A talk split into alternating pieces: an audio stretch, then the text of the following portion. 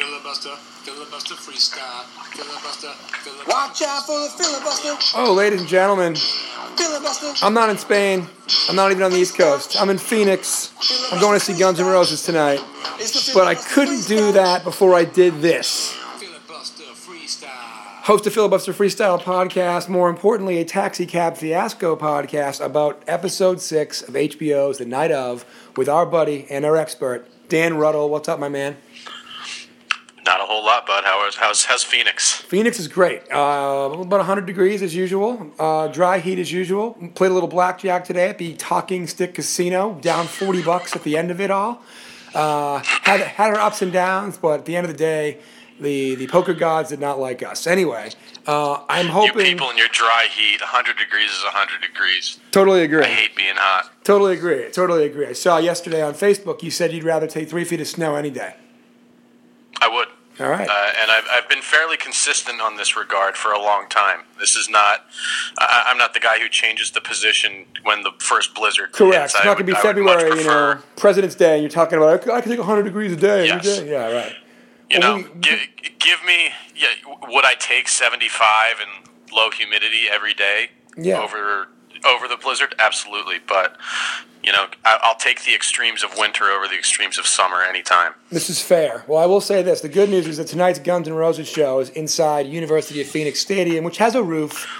It'll be 72 degrees. Really quickly before we get going, I went to another casino, not to gamble, but to see the Summerland Tour 2016, which is headlined by Sugar Ray.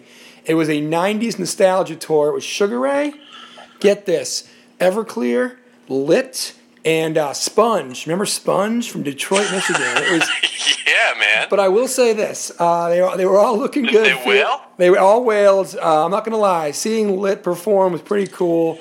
Mark McGrath, as you could imagine, good on the mic in between songs. Really good on the mic in between songs. And really cool time. So anyway, I want to get that in there. Refresh my memory as to something that Lit may or may not have... don't remind me what they might not have sung, but what's a Lit song, just for reference? They sang, spacing. I mean, forgive me, everybody. I wasn't planning on singing today, but please tell me why the car's in the front yard. Yeah, that's them. So they were killing it. They were killing it. Anyway, all right, let's get into a show about a murder mystery. Good deal. That's what we call an abrupt segue. All right, so episode 6. John Stone, first scene, he's cleaning a litter box for the cat that he's inherited from Andrea, and he is in full biohazard gear. I think he's a little aggressive, but I get it. He's allergic.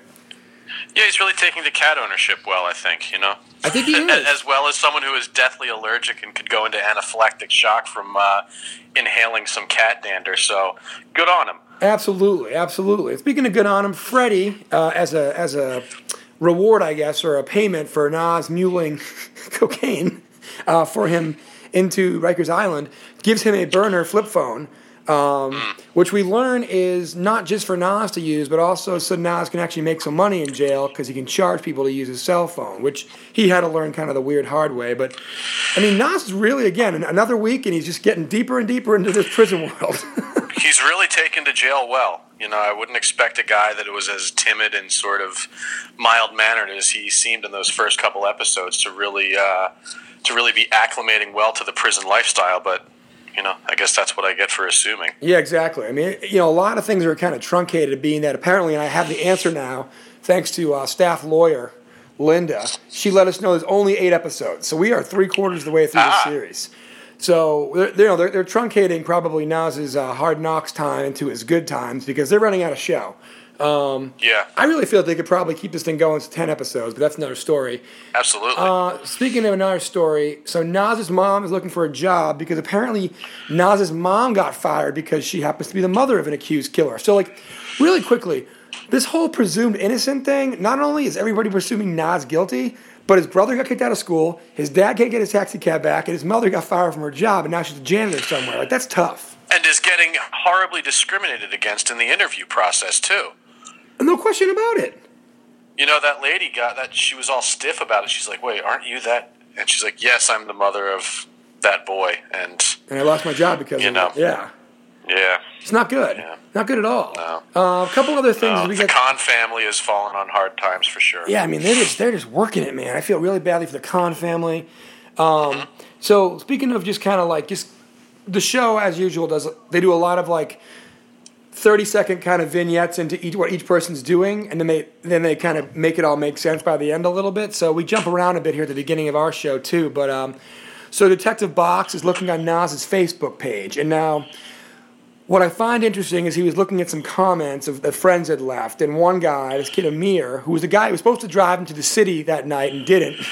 Is that confirmed? Is that who that guy was for sure? I'm pretty actually. You know what? Maybe not, because his brother's name might be Amir too, but I'm pretty sure that's the friend. I'm almost positive that's the friend that bailed on him for the ride. Okay. But Amir leaves a message on his Facebook wall that says, hey man, like basically the effect of, thank you so much, like couldn't have done it without you, whatever it was. Now, my question for you, and my mind goes to, Box thinks maybe that's a nefarious thing. Like it could be, for instance, Adderall. Yeah. It could be getting him Adderall for tests, right? Or something worse, yeah. I don't know. It could be much worse than that, because I mean, maybe it is though. Maybe we're gonna find out more. I don't know, dude. I won't spoil it, but it seems like Nas. No, go ahead. Actually, let's just continue. They certainly, as we've discussed offline, have pontificated that he is going to be the anti-hero by the end of this series. Correct. Not necessarily that he's guilty, but boy, am I not liking him. And just the way the effect it's had on me, I'm like, my God, dude, stop taking to prison life. Yeah, you turned down the free basin in Freddie's cell in the first scene, but boy, it didn't take much arm twisting. Correct. And then you're getting knuckle tats? Right. So, by the way, a knuckle tat is you want to get a tattoo in prison. Good for you. Horrible move. Knuckle tat is never a good look. Never a good look. And especially when it says sin, dummy. Yeah, like at least put it backwards, like in NIS, or maybe make it Nas. Put your name on your knuckles, for God's sake. Like, don't write sin on your hand that you committed a murder with allegedly, even though you didn't. So to your point, our big theory, outlandish theory of the season is we are gonna hate Nas by the end of this, potentially. He's either gonna be proven innocent or at least not guilty of this crime for many reasons. And to your point, we're going to see how the justice system works. And like Allison Crow did say, his former lawyer, Rikers Island is going to turn a non-criminal into a criminal. And we might be watching that, despite him not being guilty of the crime he's actually accused of. So I don't see a lot of outs for him on the Freddie front. No, he's going to be indebted to Freddie forever, regardless of whether he wins or not. That's totally true. Yeah, he still needs to go back to Jackson Heights, and we all know Freddie has reach out there too. So that's not good. No question. So Detective Box looks at the Facebook page. He winds up going to Nas's high school. I'll stay on this arc for a bit. And Nas's high school basketball coach essentially tells him, "Good kid, made the basketball team, didn't play him a lot." Sounds like he got a little bit racial profiled, a little bit, obviously 9/11 happened and Nas... 9/11 backlash, yeah. But it sounds like Nas threw a kid down some stairs, and to take it a step further, it sounds like the only reason Nas felt bad about it was that his mom was upset about it. Like, he just kind of snapped and did it, which again, like, we're delving into this anti-hero angle of, like, we're not saying he did kill Andrea, but, like, it sounds like he's prone to fits of rage. Yep. And, like, being kind of cold about it. So I feel like Box is continuing to dig deep and find holes in Nas's character, but again, I don't think that translates to he's necessarily guilty of this crime. Yeah. And I think that similar to what we talked about last week, as the thing that I think is working in Nas's favor is that as all of these character flaws come up, it's not something that Stone and Chandra look at as something that they're going to hide, but they're looking at it as things that they're going to have to overcome in his defense during the trial. Correct. So, I find it, I find it very troubling, I think, just the... not in a real life sense, obviously. Yeah, in television viewer sense. Yeah, I just find it troubling how many things from his past are coming back up, and just seeing this picture of the mild-mannered little boy, you know, for all intents and purposes, driving that taxi, and then you have this dude in prison with a shaved head, with face, with I'm sorry, not face tats, knuckle tattoos, doing crap, freebasing. Yeah, yeah, he's come a long way. Throwing kids downstairs in high school, like, you know, all that. All right, well, and that's all good points. And then speaking of the drug use, the DA, Helen, is talking to a drug expert. And actually, unfortunately, those are all the notes I had on that. But what was the kind of the gist of that? It was essentially she was saying, she was reading off the toxicology report saying, you know, this is what he had in his system. Tell me how likely it would be that he would retain any sort of sense of lucidity. And correct. She said, was it, I can't remember, was, oh, the, yes, was the, yes, was it a man or a woman? It was It was a woman. It was maybe a man. But anyway, the person said, I think it was a woman. Something, do you have it in front of you? She said that, you know, there's a varying range. People have different tolerances. She's seen people who would be capable of flying a 747 across several continents, and then she's seen people that couldn't sit up straight in a chair based off of the same toxicology report. It's just about the constitution of the individual. Correct. So not a lot of, pretty cloudy there, actually, because it's not. Right.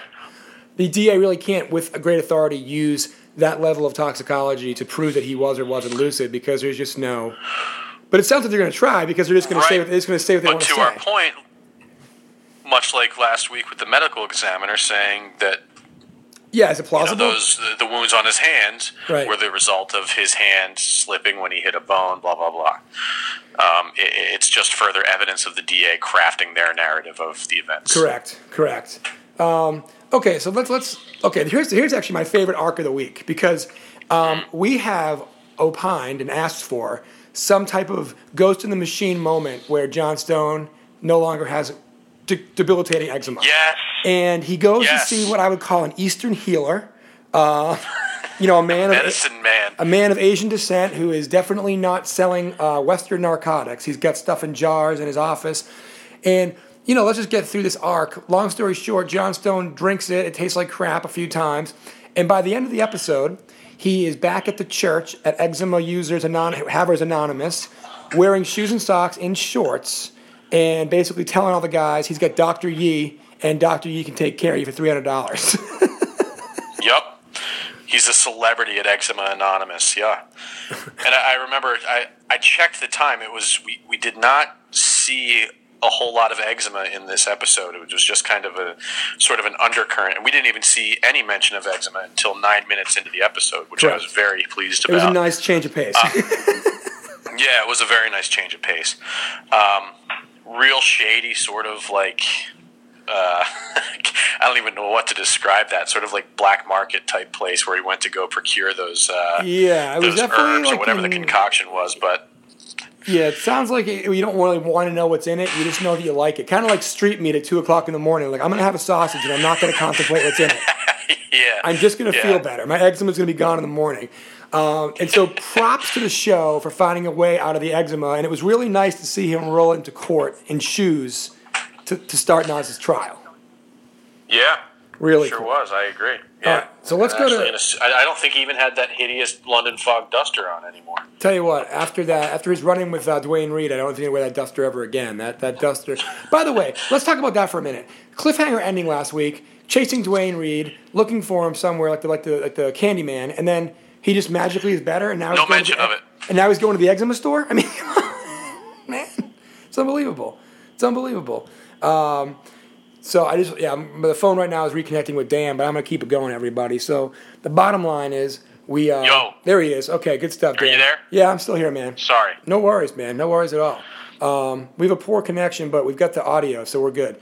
All right, so we never see Dwayne Reed again, but we did, you know, the show is a good way of covering its bases. Yeah, very odd that wasn't revisited. Correct. And I wonder what will happen there. But speaking of something that was revisited, and as I was just saying, the show does a very good job of not wasting any movement. Chandra is watching the video from the gas station of the hearse driver talking to Andrea. And then they show the hearse driver pull out immediately after them. She gets the license plate. She goes to the funeral home. She asks him some questions. He's cryptic. And then, good God, does he go into a very plausible potential character who could have done some negligent things. Yeah, the first of two very, very plausible characters that they really cast a shadow of guilt on in this episode. Yes. Yeah, he was very creepy, very, very misogynistic, very like, basically insinuated that she probably deserved it because he knows, quote unquote, women like her. Correct. He used the phrase she had a vibration, some type of a certain vibration, and he alluded to as being God's gift. He called her a destroyer, and then basically she said something about, did you see the man she was with? And he was like, that wasn't a man, that was a boy driving a cab. Essentially saying that Nas was probably not capable of doing whatever was done to that young lady, Andrea. He then basically quotes Judges 16 from the Bible, which apparently is not very nice towards handling women either in a nice way. So as we correctly speculated from the get-go, the hearse driver is going to come back into effect in some way, shape, or form. Everybody's on TV in New York City, it seems like. Everybody's on camera. Yeah. Without a doubt. Yeah, and that was one thing that she brought up in the later conversation with Stone was that he wasn't pumping gas anymore. He sat there and he waited for them to leave and pulled out and went in the same direction. Correct. He finished earlier. Maybe something there, maybe not. Who knows? But again, the episode was called Samson and Delilah, and basically, I think Judges 16 is the story of Samson and Delilah, I believe. Or something in that case, because Chandra goes over to Stone's apartment with the Bible. She's spooked. She mentions the story of Samson and Delilah. And by the way, how about Stone... Proceeds to get sauced. I was going to say, how about Chandra and John Stone becoming BFFs and go to the bar and doing shots together? Wowzers. Yeah. Were you getting ready for that?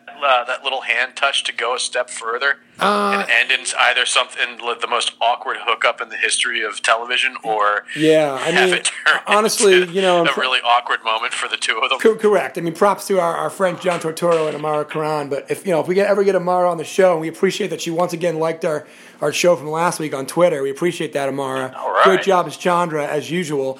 But that would be a really interesting topic of conversation of like. Those characters could have gone in like six different directions at that table doing shots, and they took the least scintillating way out, but probably the one that's best for everybody. You know what I mean? Yep. Sometimes Claire. You know what? That's John Stone adopted a cat. He didn't try to get too creepy with Chandra, and he got rid of his eczema. He's having a pretty good week. You know what I mean? Yeah, things are turning up Stone these days. Oh, and John and Dwayne Reed didn't kill him, but we're not going to talk about that apparently. I'll call that a big win. Absolutely. Okay, so Nas. The only reason I'm bringing this up is because it's a fake band name of the week. So Nas is, once again, doing what I call prison push-ups. And prison push-ups is your fake band name of the week. And it's when you do a lot of push-ups, but you don't go all the way down, but like you're doing a lot of them so you feel badass. Yeah. Dude, I have that as a note, and I could show you here. It says, Nas, terrible push-up posture. So I was watching it last night here in Arizona with my buddies Bob and Tim.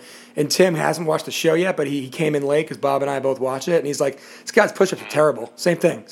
Yeah. It's bad. I love it. It's going to take him a long time to bulk up if he keeps doing push-ups like that. No question. So how about the scene, and this is more indicative on our society, but of the jury duty hype video where all the potential juries are sleeping during the video. Wow. Yeah. And my goodness, as a resident of a large urban area, correct. I get called for jury duty probably more often than most people. I've been to jury duty probably 5 times in the 8 years that I've lived in the city. That's a lot. Which is more times than most people I know who've, many years older than me have been called in their entire lives. Correct. And it is exactly that. They show you that cheesy video about your civic duty and how it's just ponderous, and you sit there for hours and hours and hours. And I think that did a really good job in a short amount of time of encapsulating the jury duty experience, because, man, does it suck. Yeah, can't we just – I mean, if we're going to have professional judges and professional lawyers, maybe we should actually make being a juror a qualification. And I don't know. I just – it's tough. And believe me, I'd be the first guy to go there and snooze through it, too, be on my cell phone, too. So I'm not going to throw stones, especially at fictional characters. But the point is – man, that made jury duty look about how it feels. Not cool. Not cool.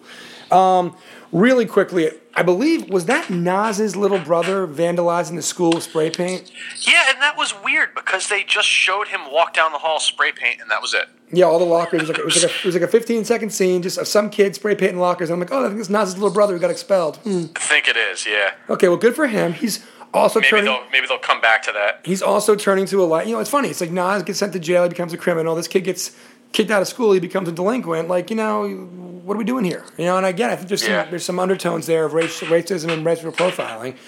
All right. Yeah. So Helen, the DA, is prepping for the case. Chandra is too. They kind of show like everybody getting ready the night before the case. The trial's about to start, which we got to trial pretty quickly. Box is getting a drink. Unfortunately, Nas's mom is mopping floors. Stone calls Chandra. She is freaking out. Chandra's freaking out. What did you think about Chandra's delivery guy kind of like came and then she didn't have any money in her hands, so she went to get it and then he was gone too? That was weird too. Like, that was Mr. Khan. You didn't get that? Shut up. That was Nas's father. Dude, I'm not going to lie. I may or may not have had a cocktail. Watch it again. I may or may not have had a cocktail or two last night before the show started. Well, then... Oh, that's so cool. You know, you might have had your own Taxi Cab Fiasco. Correct. And I'm not above that. You know, I'm on vacation. Yeah, hey. Wait a minute. Back up. That's a huge piece for me. Thank you for clarifying that. Yeah, so that's Nas's father. Oh, that's so cool. That was so nice. That was nice. Well, because you remember, he's lost his cab. His cab is part of the state story against Nas, so he's got to find a way to make some money. So he's oh my God, dude, I missed it. That's his father. That's why you're the expert, brother. That's awesome. Well done, man. Well done. Thank you. Not much slips by me. Well, but you know what? I felt that it was a weird scene, and now I know why. It's because I'm the weirdo that didn't put it together because I was, you know, like I said, had a drink or two earlier in the day, and that's fair. It was a Sunday fun day in Arizona. At a little place called the Sandbox, I think. It was a good spot. Anyway. Nice. All right, good. That clears some things up. All right. What did you think about the exchange of Freddie giving Nas a shirt and tie, Nas being like, no, my mom's got this. And, of course... dude, he ought to know by now that, you know, if there's anything Freddie knows about, it is... Yeah. What you should look like in court. Here's my take, too. If you're going to go all in on only declining Freddie once before accepting a free base offer, maybe just take the shirt and tie in the first offer. Like, just take the shirt and tie in the first offer. Nas here, come on, man. I mean, he was right about... Remember when he gave him the blue jumper instead of the orange one? Correct. And it was because that the orange one denotes violent criminal? Correct. It's like, dude, come on, you don't know that, and all of a sudden he's offering you this white shirt, tells you that it's in your best interest, and you say, "Oh, my mom's got it." Because your mom spent a lot of time in the slammer, right? You've already mule. He's already given you protection, but he's also made you mule drugs into the jail. You've done crack cocaine in a smokable form, so just say yes to the shirt and tie. That's all I'm saying. Thank God John Stone wore a white shirt, and they changed right in the courtroom, which was kind of funny, kind of weird, kind of over the top. Uh-huh. But I love that he's wearing shoes. I wrote in my notes, holy S, he's going to wear shoes. Yep. That's all we're asking. So what did you think, if any... Okay, a couple things. Sorry.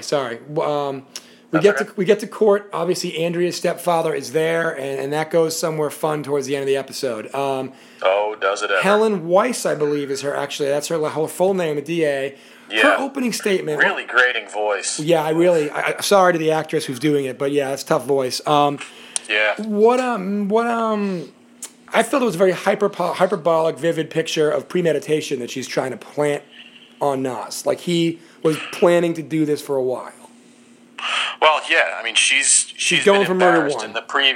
Yeah, she's been embarrassed. She's been shown up in the previous thing. Remember where Allison, you know, the event that eventually leads to Allison quitting. Correct. You know, she was accepting the plea bargain, and now she's like, all right, buddy, you don't want to take the plea bargain. Here's what's going on. You are correct. You're going to face the music, and I'm going to do everything I can to make sure that you get murder one. But what I really find interesting, and again, we know more than she does because we're the viewer, but she's painting this very open and shut case, and I know that Box thinks it's open and shut, and I know that, you know, but the bottom line is, by painting an open and shut case. And as there's no Andrea, there's an Andrea, and she's dead. As Chandra says, it's not on Chandra to prove that Nas didn't do it. It's on the DA to prove, you know, it's on her to prove there's a shadow of a doubt. And so, by planting this premeditative, open and shut case, isn't she really just giving them potential holes, or you know, potential avenues to create holes in the story? Which they're going to do, by the way. Yeah, because I don't. Because if you're trying him for murder one, and they in, I don't know enough about court. Maybe this is. I mean, maybe they. Can they go for a lesser charge if the case is taking form? It's like if trying for murder one, and the jury, and if the jury says no, this wasn't premeditated, and they find him not guilty of that. I mean, it's nope. It's double jeopardy. He can't be tried for it again. All they can do is do a civil case, and by the way, Andrea's estate's worth like $8 million, and Nas's family has $8,000. So the civil case isn't going to go their way either. So the bottom line is, they don't get to try it again. She is an absolute moron, I think. This is my outlandish theory going forward. She's a moron for going for murder one. She's a moron for doing bad idea genes, baby. Bad idea genes. All right, let's keep her moving here. So I thought Chandra's opening statement was a little. I think she took Stone's advice a little too. She took Stone's advice, but took it a little too literally. I think that she could have said more, and it just kind of showed this. And this, I mean the character. I don't mean the actress. Of course not. She's a friend of the podcast. Friend of the podcast. I think it showed a little bit of arrogance on the defense's part of, hey, we don't need to prove that he didn't do it. They have to prove that he did. Well, it's a little bit of naivety, and I think it's a little bit of, this is her first big trial, too. You know what I mean? And by no small margin. No, by no small margin. It's a big case, and I think she decided, I have no idea what I'm going to say. I'm going to literally take John Stone's words verbatim and wait until – basically what she's doing is she's punting. She punted. Okay, but that's okay. I agree that it was definitely she wasn't Matlock in this one. She's going to need to have a stronger closing argument though. Correct. Don't close with it's on them to prove he did it. Don't close with that. Yeah. What do you think about? So Nas is doing, of course, his free base experience with Freddie. He's all in on the free base. Talking about why he's at Rikers because, he wanted to be closer to his family, so he had them – he basically copped to another murder. He basically copped to another murder to get sent to Rikers instead of upstate. Yeah. My notes say Nas is now doing crack anti-hero theory to the max. So that's for you, Dan Ruddle. Yep. But there's a weird little flashback of the night at Andrea's house there. There's something. Yeah, there were a couple of them. There's something in those chains, like there's chains or like tassels or beads that are hanging down, and both last week and this week he remembered those, but then it gets fuzzy. He can't get past that point. Yeah. So he. What do we think? I believe that those are hanging from the doorway. From the that goes into the hallway leading up the stairs from the little den where they were drinking and doing drugs and unfortunately stabbing her in the hand. Yeah. Yes. So I don't know what that is, but they keep doing it, and there's not a whole lot. I paused it and rewound it and played it slowly, and I still couldn't make a whole lot out of it. Yeah, I agree. I think he's either going to have a breakthrough that he did it, or a breakthrough of like someone being there. I really do, and I don't think he did it, but I think he's gonna have a breakthrough. That's something. Going back to a couple weeks ago, when you said you heard car screeching, like I feel like Let's go back to this theory. We never talked about this, and that's true. That is true. Yeah, I've watched episode one. Correct. So that's what I'm saying. So think about this for a minute, right? You've got Nas trying to remember that one little missing scene, that one little missing thing. And then one thing I wanted to bring up, too, is way back in episode one, we had joked about why is that neighbor at 3 in the morning standing in his hallway looking across the street at Andrea's house. But to your point, if he heard screeching outside of Andrea's house, he may have woken up and saw what happened. And then 5 minutes later, Nas is running out there. You know what I mean? Yeah. That might get that guy off as being suspicious, but I think it corroborates that somebody else was in the house. Yeah, I agree. Okay. Ooh, real quick. Yeah, go ahead. And I know that I gave the little mea culpa about the Indiana Jones hat missing. Dude, there is something to this deer head. No question about it. There is absolutely something to it. Here's something I noticed about it. And it's crazy. Every time I watch it, something new. The deer head, when they do the... can you hear me okay, by the way? Oh, yeah, definitely. You're all good. I got my head. Okay. No, you're good. When they show the deer head with the blood under the eye as they're after the murder happens, and when Nas is running out of the house in a panic, the deer, the blood is under the right eye of the deer, so it's on the left of the screen. Correct. When the crime scene investigators swab it, it's on the deer's left eye, so appearing on the right-hand side of the screen. Ooh. I don't know what's going on with it. I've looked at this deer head. I've looked at the angles and everything. Yeah. And there's something. The only two something answers amiss about it. It looks different. Yeah. The only two answers are that terrible prop work, like you said, by the actual crew of the actual show, or that somebody maybe even keeps going in there to like try to clean the deer head up of like whatever. You know what I mean? Like. So, like, somebody's messing with it, to your point, and there's something about it. And actually, didn't Stone finally kind of notice it recently? Because once John Stone... Oh, didn't maybe Box did? Maybe Box did.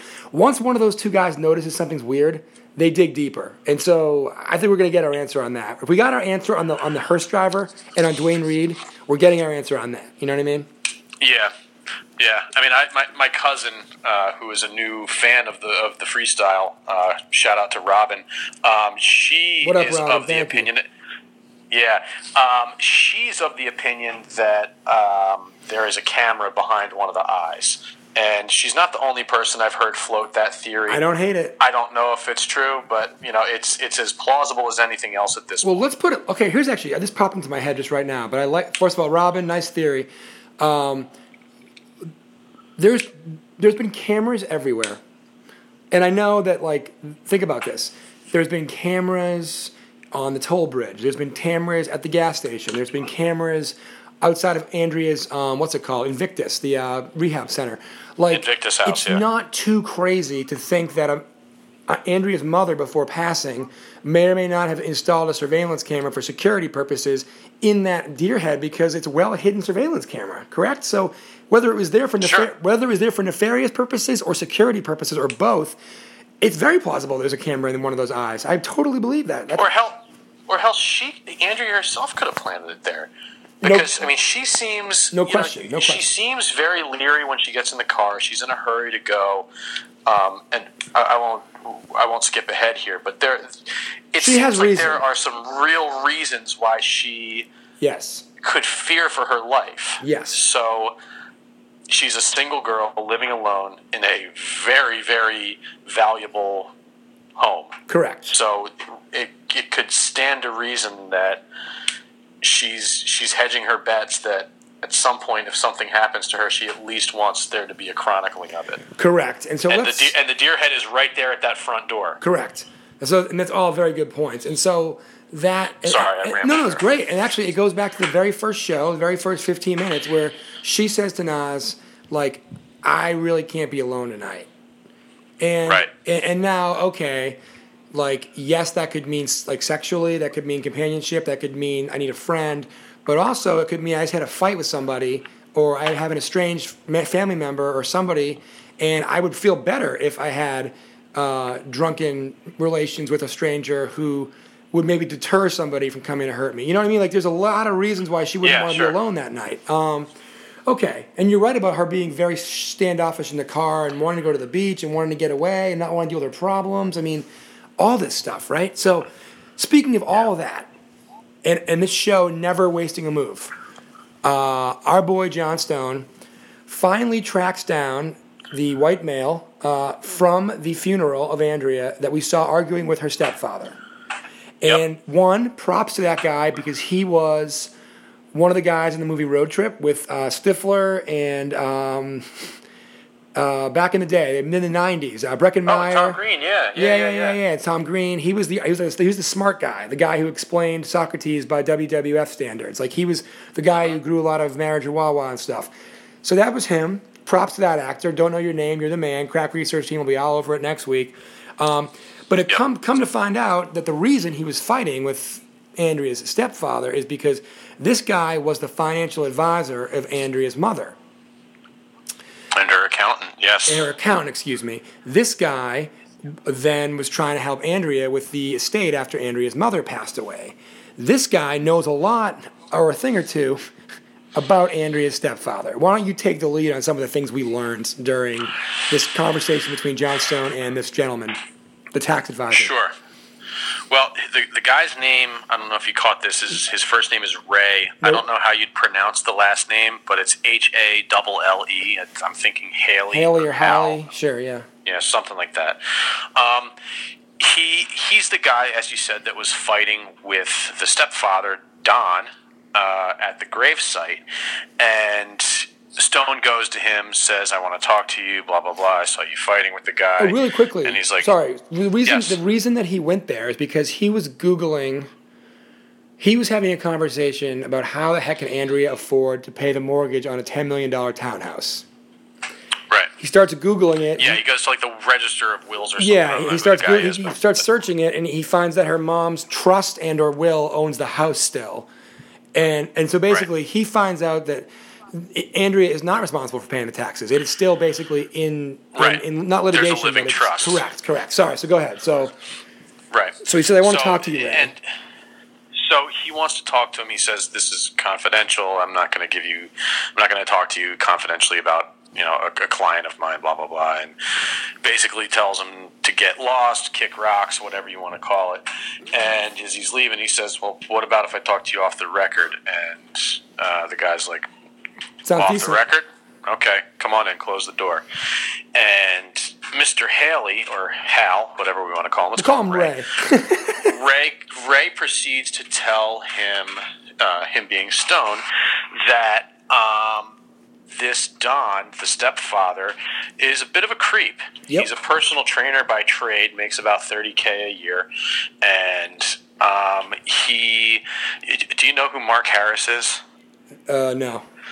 The guy that married Martha Ray, just like he's a dude who. Well, he said essentially he's essentially a male Anna Nicole Smith. Correct. He basically Ray said that Andrea's stepfather has a history with the Gray Ladies, meaning Andrea's mother died at 62 and Don was like 40. And not the delicious beer from Nantucket. No, which is nice from Cisco Brewery, unofficial beer of the week. But the bottom line is no, and basically it's that this guy stopped working at his $30,000 a year job.